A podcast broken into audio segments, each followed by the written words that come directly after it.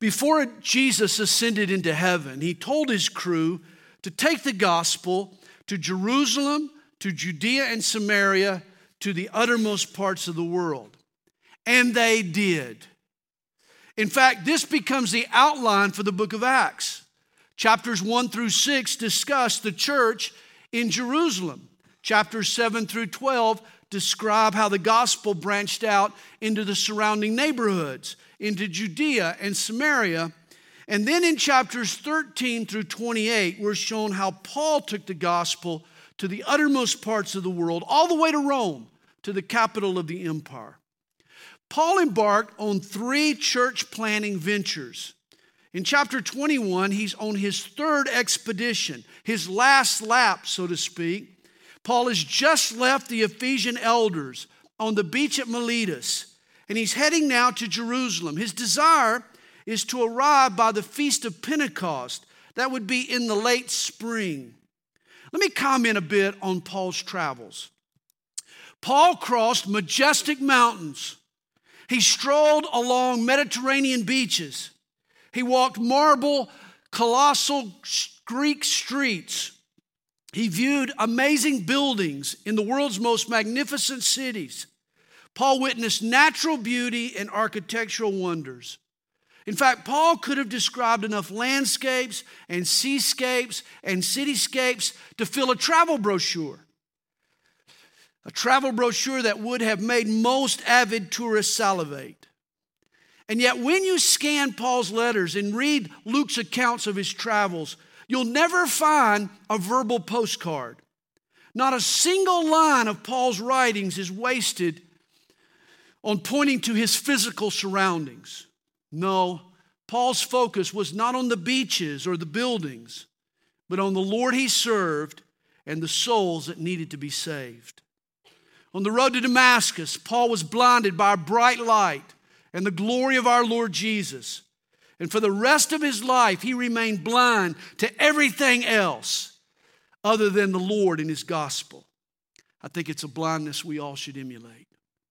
Well, Acts chapter 21 begins. Now it came to pass that when we had departed from them and set sail, running a straight course, we came to Cos, the following day to Rhodes, and from there to Patara. Now, here a map is helpful. These are all port cities on what is today the Turkish Riviera, or it's often called the Turquoise Coast. It's in southwest Turkey. Paul and his entourage were skipping along the coastline, looking for passage on a larger ship that could cross the Mediterranean and land them in Israel. And finding a ship sailing over to Phoenicia, we went aboard and set sail. The Phoenician ports of Tyre and Sidon are in modern day Lebanon, north of the Israeli border. This was Paul and his pals' destination. They were ultimately headed for Jerusalem. Well, when we had sighted Cyprus, we passed it on the left, sailed to Syria, and landed at Tyre. For there the ship was to unload her cargo. And obviously, Paul didn't wait on a first class cabin on a carnival cruise. He hitched a ride on a freighter, a cargo ship. Obviously, the apostle's passion was not how he, it was on who he could reach, not how he could roll. When the ship finally docks in Tyre, it's carried Paul 400 miles across the Mediterranean under the island of Cyprus, now to the shores of Phoenicia. And verse 4 And finding disciples, we stayed there seven days. I'm sure Paul was tired when he had finally reached Tyre. But notice he recharges his batteries. And notice how he does it. Rather than isolate himself, guess what he does? He finds fellowship and finding disciples. Never underestimate the power, the renewing power of hanging out with other Christians. Christian fellowship was strategic, even for a hardy believer like Paul. He found disciples. And I love verse 4. The phrase translated finding disciples, it implies an extensive search. In other words, Paul went out of his way to locate the local Christians. He had to find fellowship. It didn't just come to him. And this is often what it takes for us to find meaningful fellowship. It takes nothing to attend church, but you have to find fellowship. You have to exert some initiative and search outside of your comfort zone. Often you have to rub shoulders until you find your niche. You know, it's funny to talk to some people who attend our church. They come for several weeks and they say they've made all kinds of connections. Wow, this is the friendliest church on the planet. And yet you talk to other people who come for years and still feel like a stranger. They complain because we're so unfriendly. What's the difference? Well, those who really got plugged in went out to find disciples, whereas those who never did sat back and waited to be found. Never forget the vitamin that you need to take to get fellowship, to find friends. Remember what it is? Be one. If you want to find some friends, be one. Well, Paul found disciples, and they had a message for him, verse 4. They told Paul through the Spirit not to go up to Jerusalem. The New Testament scholar F. F. Bruce, he translates through the Spirit as under prophetic inspiration. Earlier in Acts chapter 19, verse 21, we're told Paul purposed in the Spirit to go to Jerusalem. And yet, here, apparently, the Holy Spirit throws up a warning sign don't go. Thus, a question arises Was Paul obedient or disobedient in going to Jerusalem? And to me, the answer is clear I have no idea. And I'm not alone. Lots of Bible commentators are divided on this. Good men seem to line up on both sides of the argument. You know, if you've been a Christian for very long, you realize that discerning God's will is not an exact science. Often our vision gets murky. And yet, Paul's life gives us hope. Hey, it twists and turns. The twists and turns that are demonstrated in Paul's life, you know, they, are encouraging to us because God eventually gets Paul to where he needs to be. In other words, God is faithful. I tell people all the time, I have a lot more confidence in God's ability to reveal his will to me than I do to find it on my own. God is faithful to get us where he wants us to be. If we're sincere, we may know not, not know what we're doing or where we're going, but God does, and He can orchestrate and arrange things to get us exactly where we need to be. Verse 5 When we had come to the end of those days, we departed and went on our way, and they all accompanied us with wives and children till we were out of the city, and we knelt down on the shore and prayed. I love that. In short order, Paul and the Phoenicians became fast friends.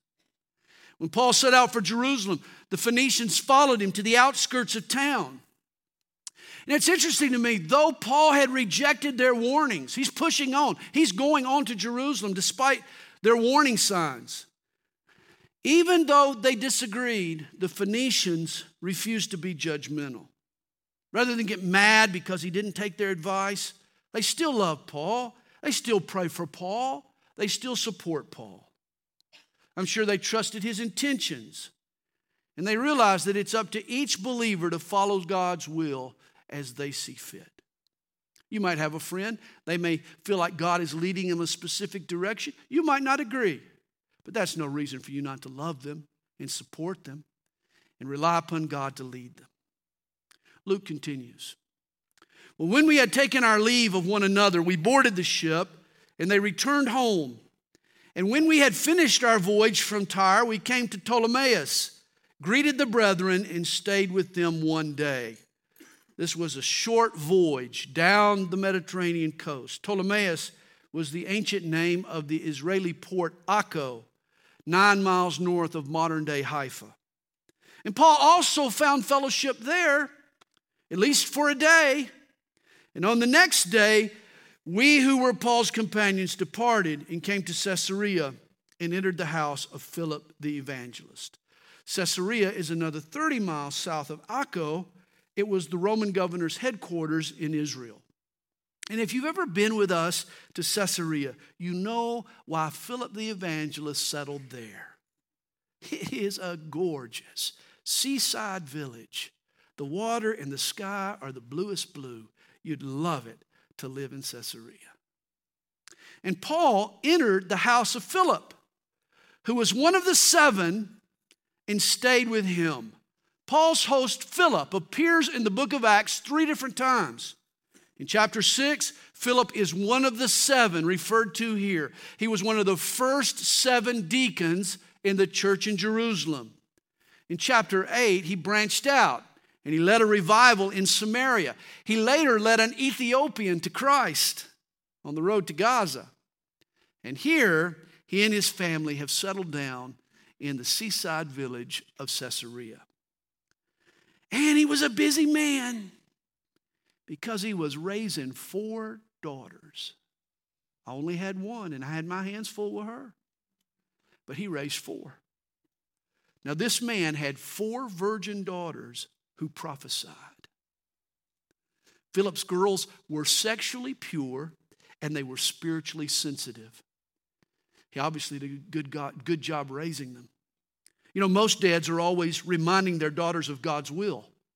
But Philip's daughters were always speaking God's will to their dad and to the church. They prophesied. The Spirit had blessed them with prophetic gifts. What a guy this Philip was a servant in the church, an evangelist to the lost, and a dad to his four daughters. And I think this is the mark of a great man.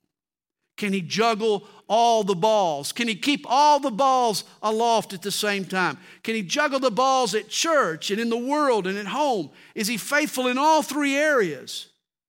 You know, it's been said we come into the world head first, we leave feet first, and in between, it's all a matter of balance. Well, Philip lived a blessed and a balanced life. You know, some guys do well in the world, but they fell at home and they neglect their church. Other men serve the church and safeguard their home, but they have no witness to the world. What made Philip great was that he excelled in all three areas. Verse 10 And as we stayed many days, a certain prophet named Agabus came down from Judea. Now, we met Agabus back in chapter 11, verse 28, where he predicted a famine. These two verses here in chapter 21, verses 9 and 10, give us a glimpse into the life of the early church in the important role of prophecy. See, the Holy Spirit was active in the church. Through ecstatic messages, God spoke through men and women, through prophets and prophetesses to the church. What is the gift of prophecy? It's God's way to instant message the church. God, I am the church. Through prophecy, He spoke through men and women specific words to the church for, under specific, for for specific circumstances. And guess what? He still speaks in such ways when we're open to the gift of prophecy. And when Agabus had come to us, he took Paul's belt, bound his own hands and feet, and said, Thus says the Holy Spirit, so shall the Jews at Jerusalem bind the man who owns this belt and deliver him into the hands of the Gentiles. Now remember, it was common for Old Testament prophets to use visual aids to deliver their message. Remember Jeremiah, he buried a sash.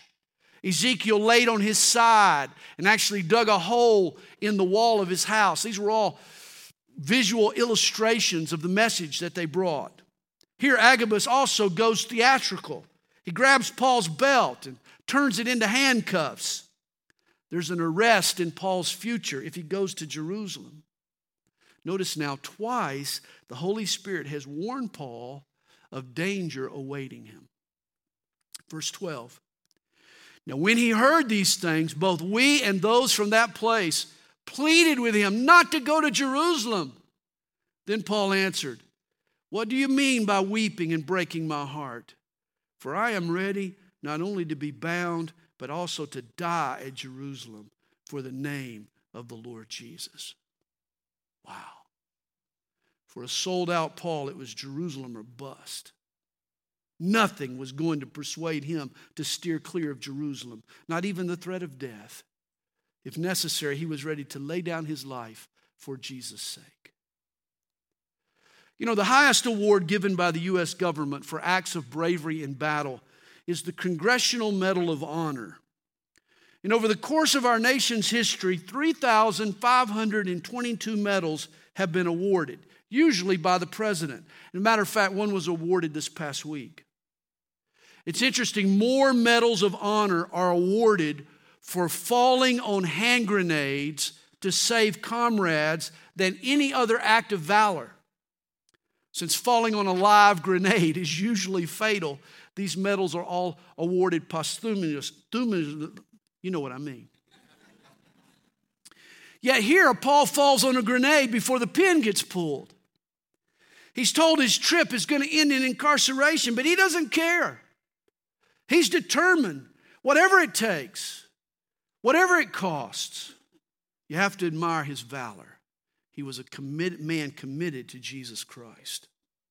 Verse 14 So when he would not be persuaded, we ceased, saying, The will of the Lord be done.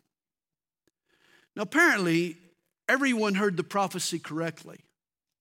If Paul went to Jerusalem, he would be in danger. But they applied it differently. In light of the warning, Paul stiffened his resolve to go anyway, whereas his pals, his friends, wanted him to reconsider and change his plans. They all understood the prophecy, it had come from God, but they differed in its application.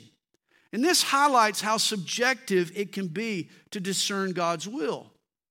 The same warning can be discerned by one person as a mere caution and another as a stop sign. Paul and his friends obviously disagreed. They even debated the matter. But in the end, they stuck together, and that's the important thing. See, Paul's pals respected their leader. They recognized his authority and they followed him, even though they disagreed with him. Here's a great lesson for us. What happens when we disagree with someone over God's will in a situation? especially when that someone is a person in authority. What do we do when our pastor or our boss or a parent perhaps makes a determination concerning God's will, an interpretation that affects us, and yet we object? We don't agree. I believe Paul's pals had the right approach. They did disagree with their leader, and they weren't afraid to let him know. As a matter of fact, they were quite verbal. They debated the issue. Yet when he rejected their advice, they submitted to his authority, they trusted God to guide him, and they still followed. As a matter of fact, they even helped Paul pack. Luke writes, and after those days, we packed and went up to Jerusalem. You know, for some of us, this is a tough pill to swallow. It's difficult for us to submit to someone else's authority, especially when we differ with them on a critical issue. Reminds me of the hand dryer in the employee restroom. Above it, a disgruntled worker had written, For a message from the boss, press the button. You, you, you get it? You get it? Yeah, hot air, get it? Well, you should have laughed if you got it. Okay. Obviously, there's some bitterness in this camp. And it would have been easy for bitterness to develop in Paul's pals. It's no problem following until the letter take until the I'm sorry. It's no it's no problem following until the leader takes a path you don't want to travel. I had a friend once tell me, it's not really submission until you disagree. Isn't that true? Realize I'm not talking about a decision that's unbiblical or immoral or unethical. Those are easy choices. You follow the right principle, not the person. What I'm talking about are these subjective, amoral decisions. What do you do when your pastor or your husband or your boss chooses a path that you're not so sure about? He even has you pack and carry some baggage. The consequences of the decision are bound to affect you. What do you do? Here's what Paul's friends did Three things. First, they recognized that Paul's intentions were good. Yes, he might have been hard headed, but nobody doubted that he was soft hearted. He wanted to go to Jerusalem because of his love for Jesus and because of his love for the Jews. Second, they might not have agreed with Paul in this matter, but they trusted God to guide him anyway. This is huge. Rather than abandon ship because they disagree with the skipper, they remember who was ultimately at the helm. You remember on the road to Damascus, God knocked Paul off his high horse. He did it once. His friends figured that God could do it again if necessary. They believed two truths that Paul followed Jesus, and even more so, that Jesus would lead Paul. And then, third, I want you to notice they kept the comma. They kept the comma. Read verse 14 without the first comma. We ceased saying, The will of the Lord be done. You know, we cease saying, The will of the Lord be done. We give up, man. We've wasted our breath arguing with Paul. If he wants to jump off a cliff, let him jump. But thankfully, that wasn't their attitude because they kept the comma. It reads, we ceased saying, The will of the Lord be done. We ceased our complaining and our opinion and gave it over to the will of the Lord.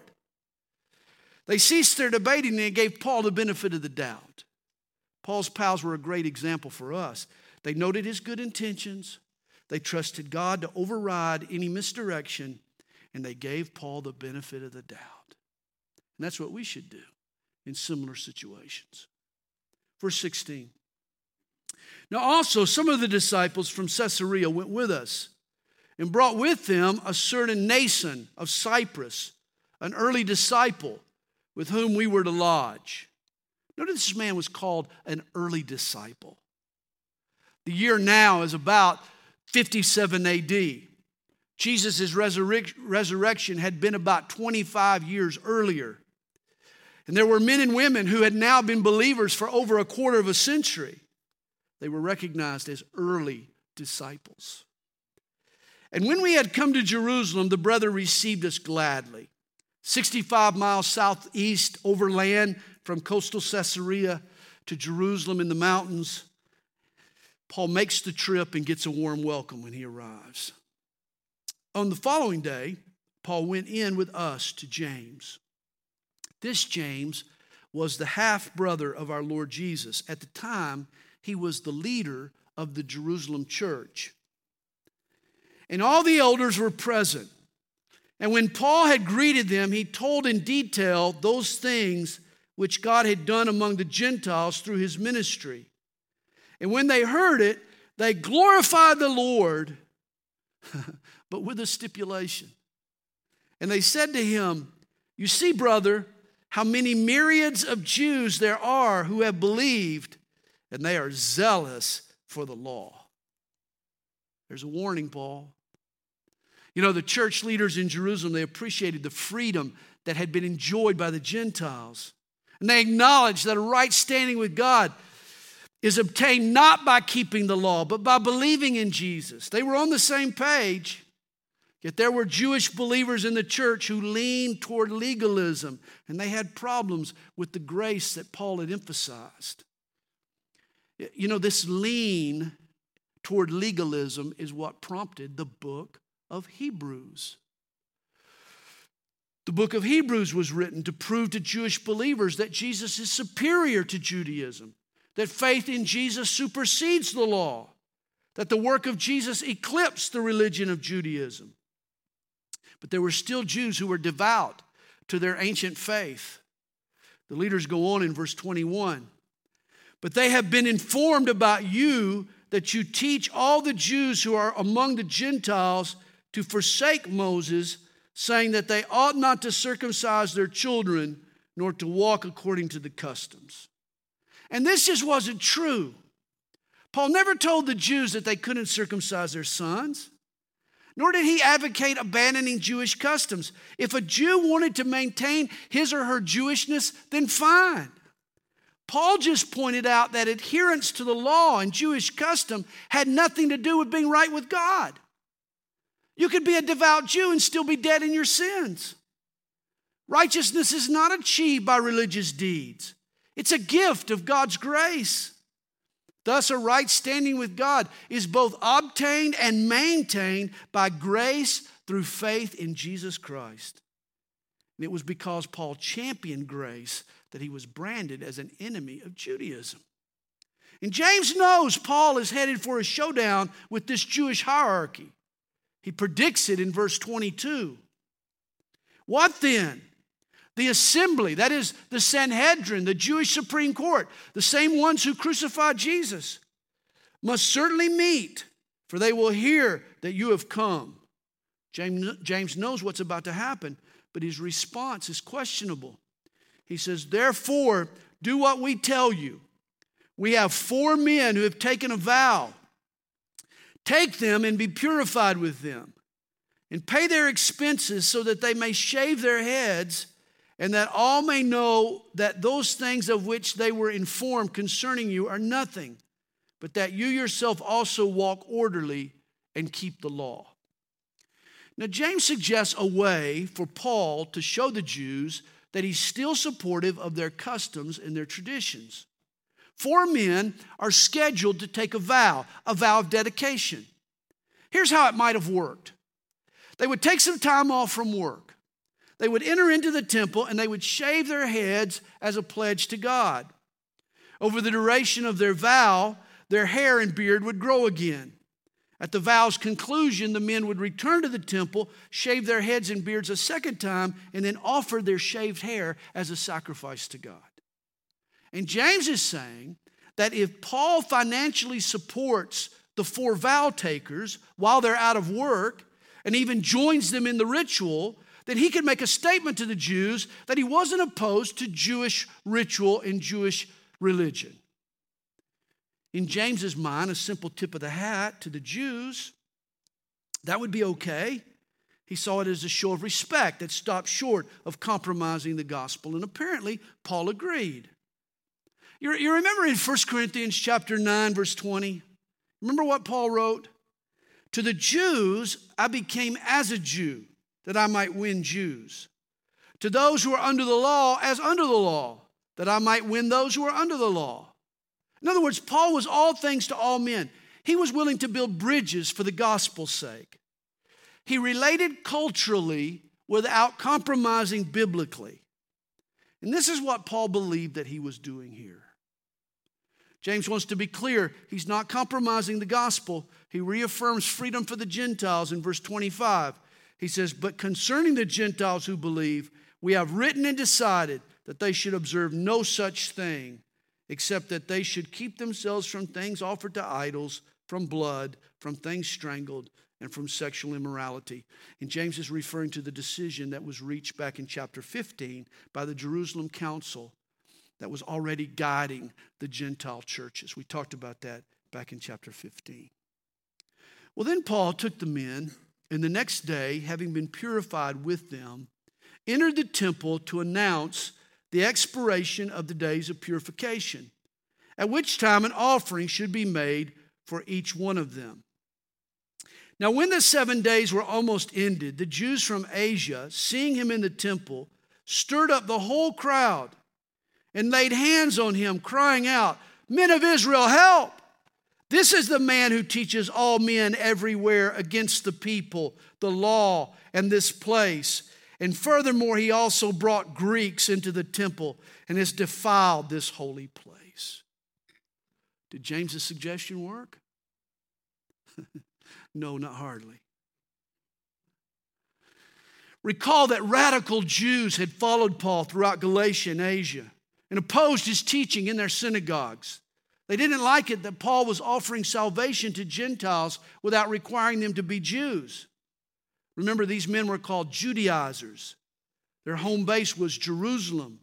And so when Paul entered the temple, they falsely accused him to create an uproar. You know, it's been said everywhere Paul went, he either sparked a riot or a revival.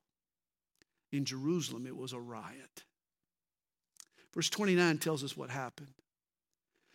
For they had previously seen Trophimus the Ephesian with him in the city, whom they supposed that Paul had brought into the temple. And all the city was disturbed, and the people ran together, seized Paul, and dragged him out of the temple, and immediately the doors were shut. It's interesting, the outer court of the temple was actually accessible to Gentiles. It was appropriately called the court of the Gentiles. But when you went deeper into the temple, the second court was called the court of Israel.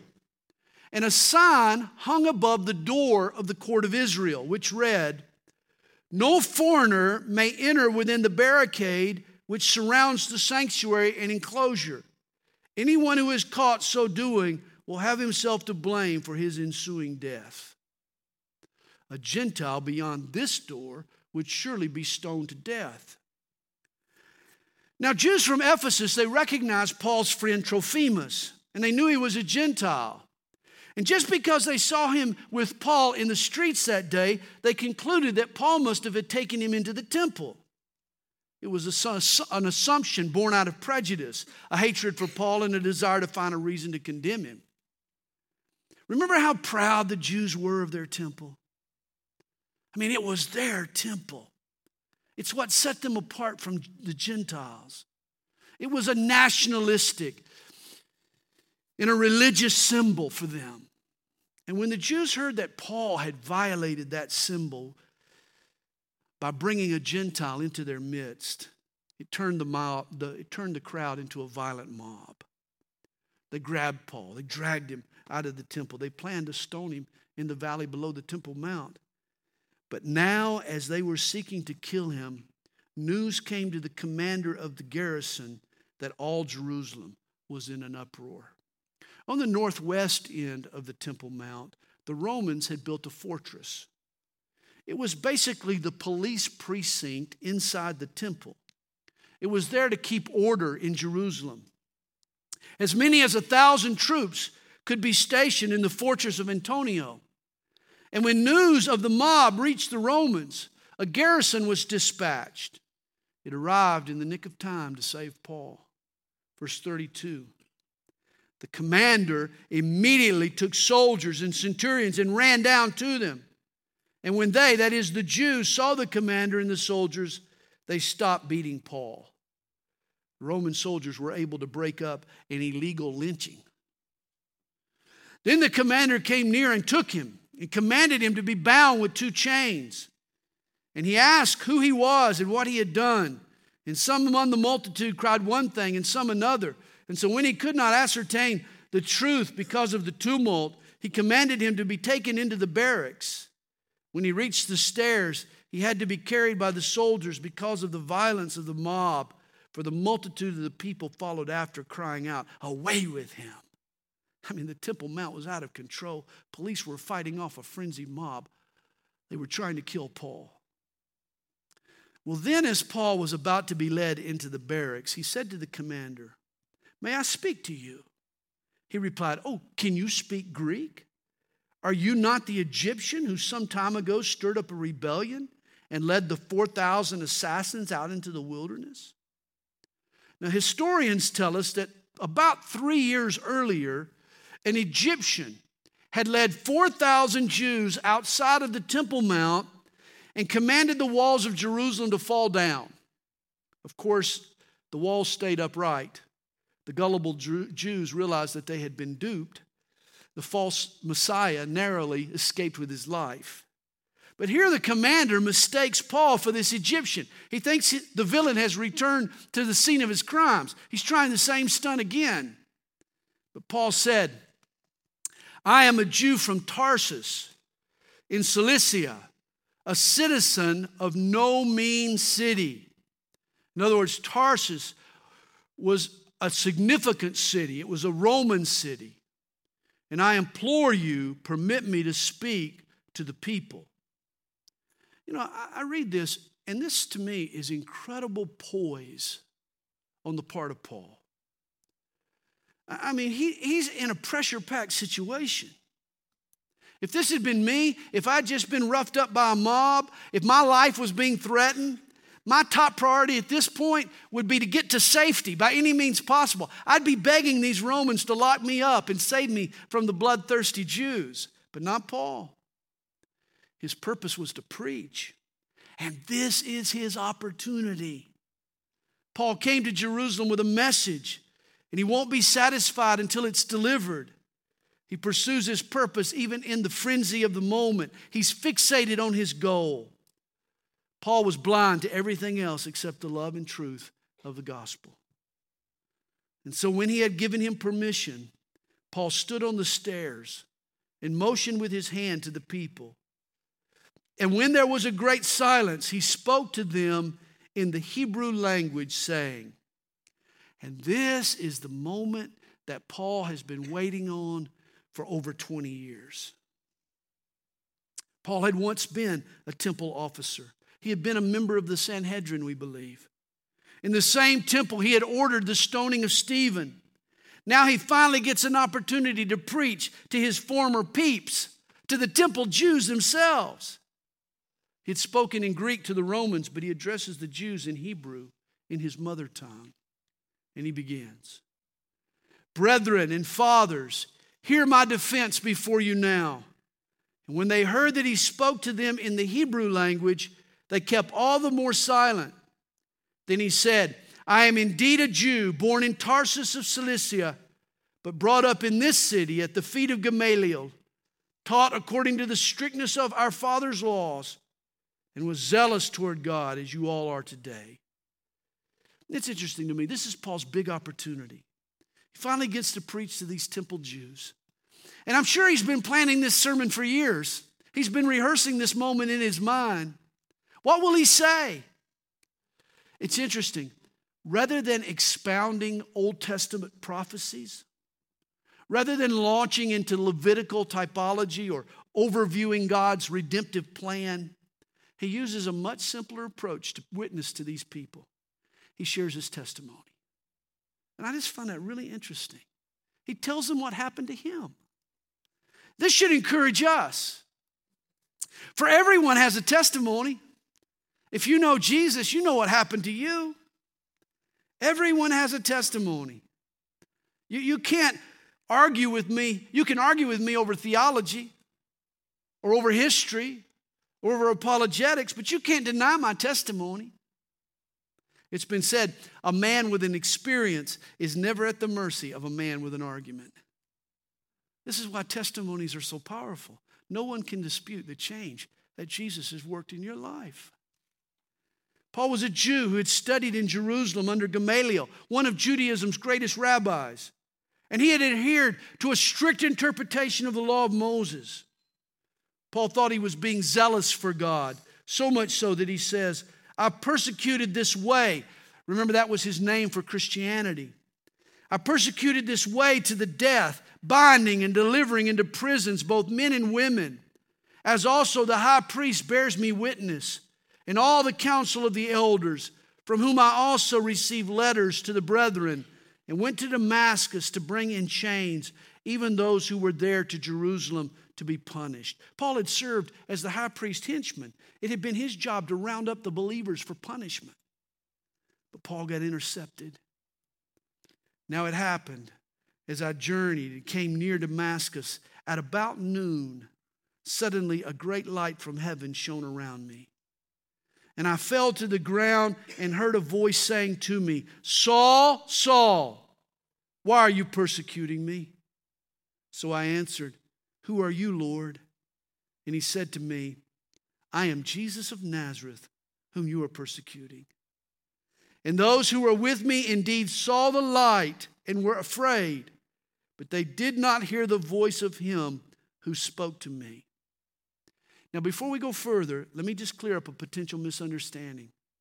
When Luke records Paul's, conver- con- Paul's conversion back in chapter 9, verse 7, he says that Paul's companions heard a voice but saw no one. Here, Paul seems to contradict, contradict Luke. He says that they didn't hear the voice. Here's the solution. In Acts 9, the Greek word translate, translated hear means to hear a noise. In chapter 21, it's to hear articulated sounds or words.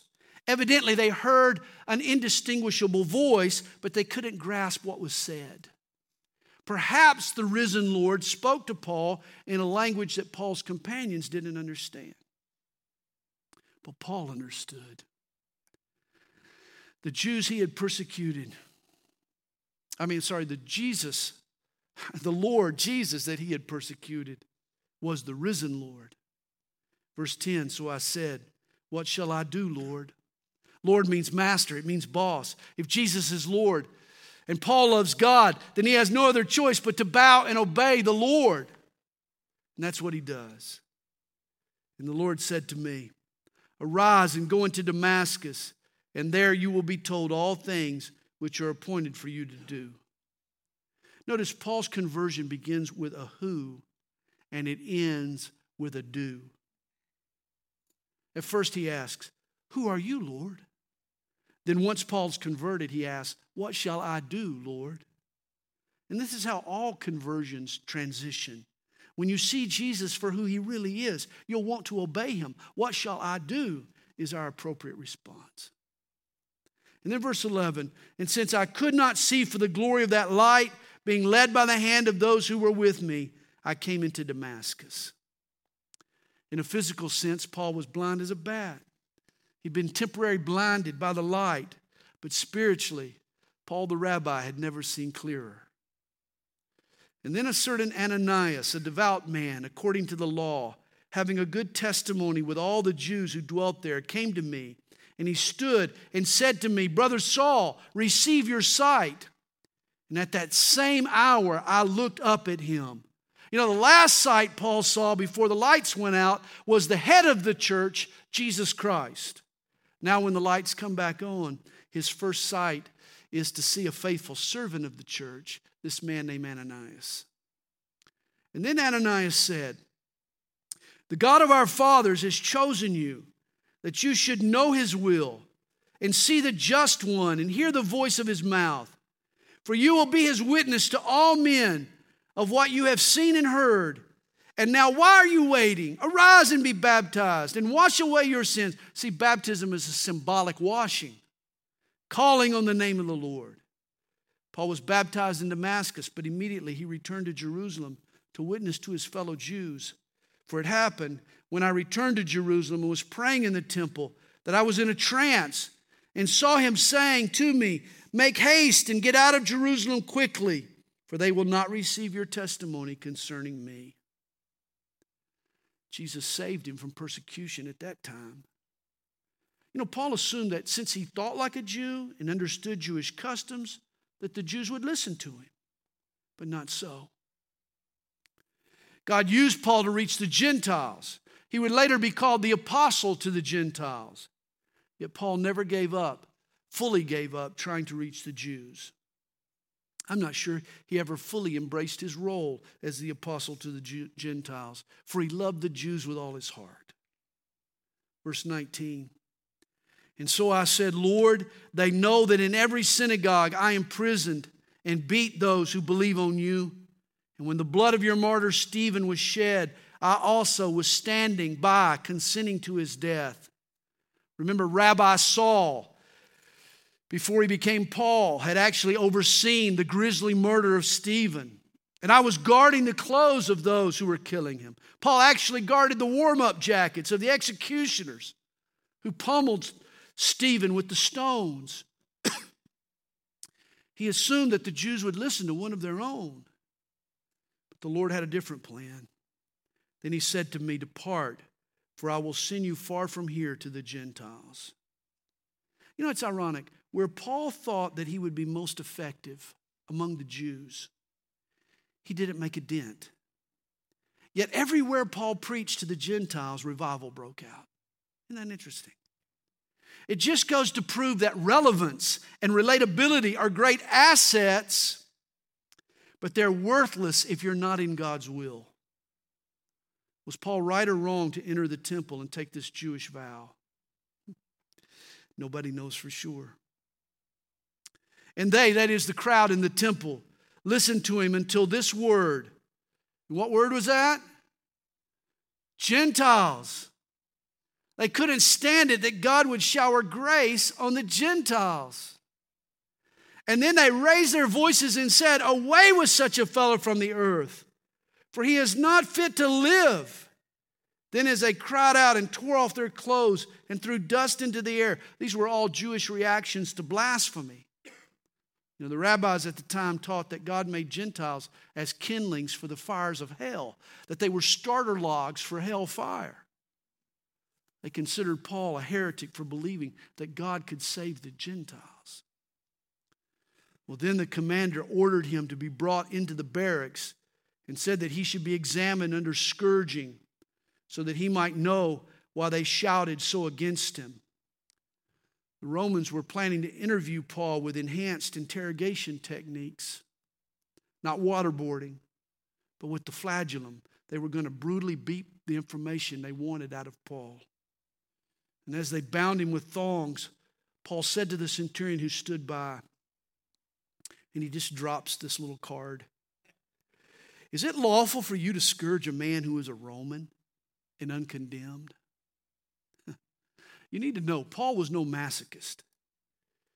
He wasn't afraid of taking a beating for Christ's sake, but neither does he relish one. If he can avoid physical harm, he sure wants to. And so once again, he pulls out his trump card, his get out of jail free card, his Roman citizenship. It was against Roman law to scourge a citizen of Rome without due process. When the centurion heard that, that he was a Roman citizen, he went and told the commander, saying, Take care what you do, for this man is a Roman. Then the commander came and said to him, Tell me, are you a Roman? He said, Yes. The commander answered, With a large sum I obtained citizenship. And Paul said, But I was born a citizen. The Roman commander had gained his citizenship through a bribe. But Paul, being born in Cilicia, a Roman province, was a citizen by birth. And again, Paul was not afraid to use his citizenship when it helped his cause. Paul was a shrewd dude. Remember, Jesus told us to be smart as serpents. It may surprise you to realize that shrewdness and cleverness can be spirit led Christian virtues also. But then immediately those who were about to examine him withdrew from him, and the commander was also afraid after he found out that he was a Roman and because he had bound him. The commander realized that he had gone overboard in handcuffing Paul. He wasn't about to add to his liability by beating Paul. And so, for the moment, the Roman commander backs off. But as we'll see, Paul's fate is far from settled. So, to find out what happens, same time, same channel, next Wednesday.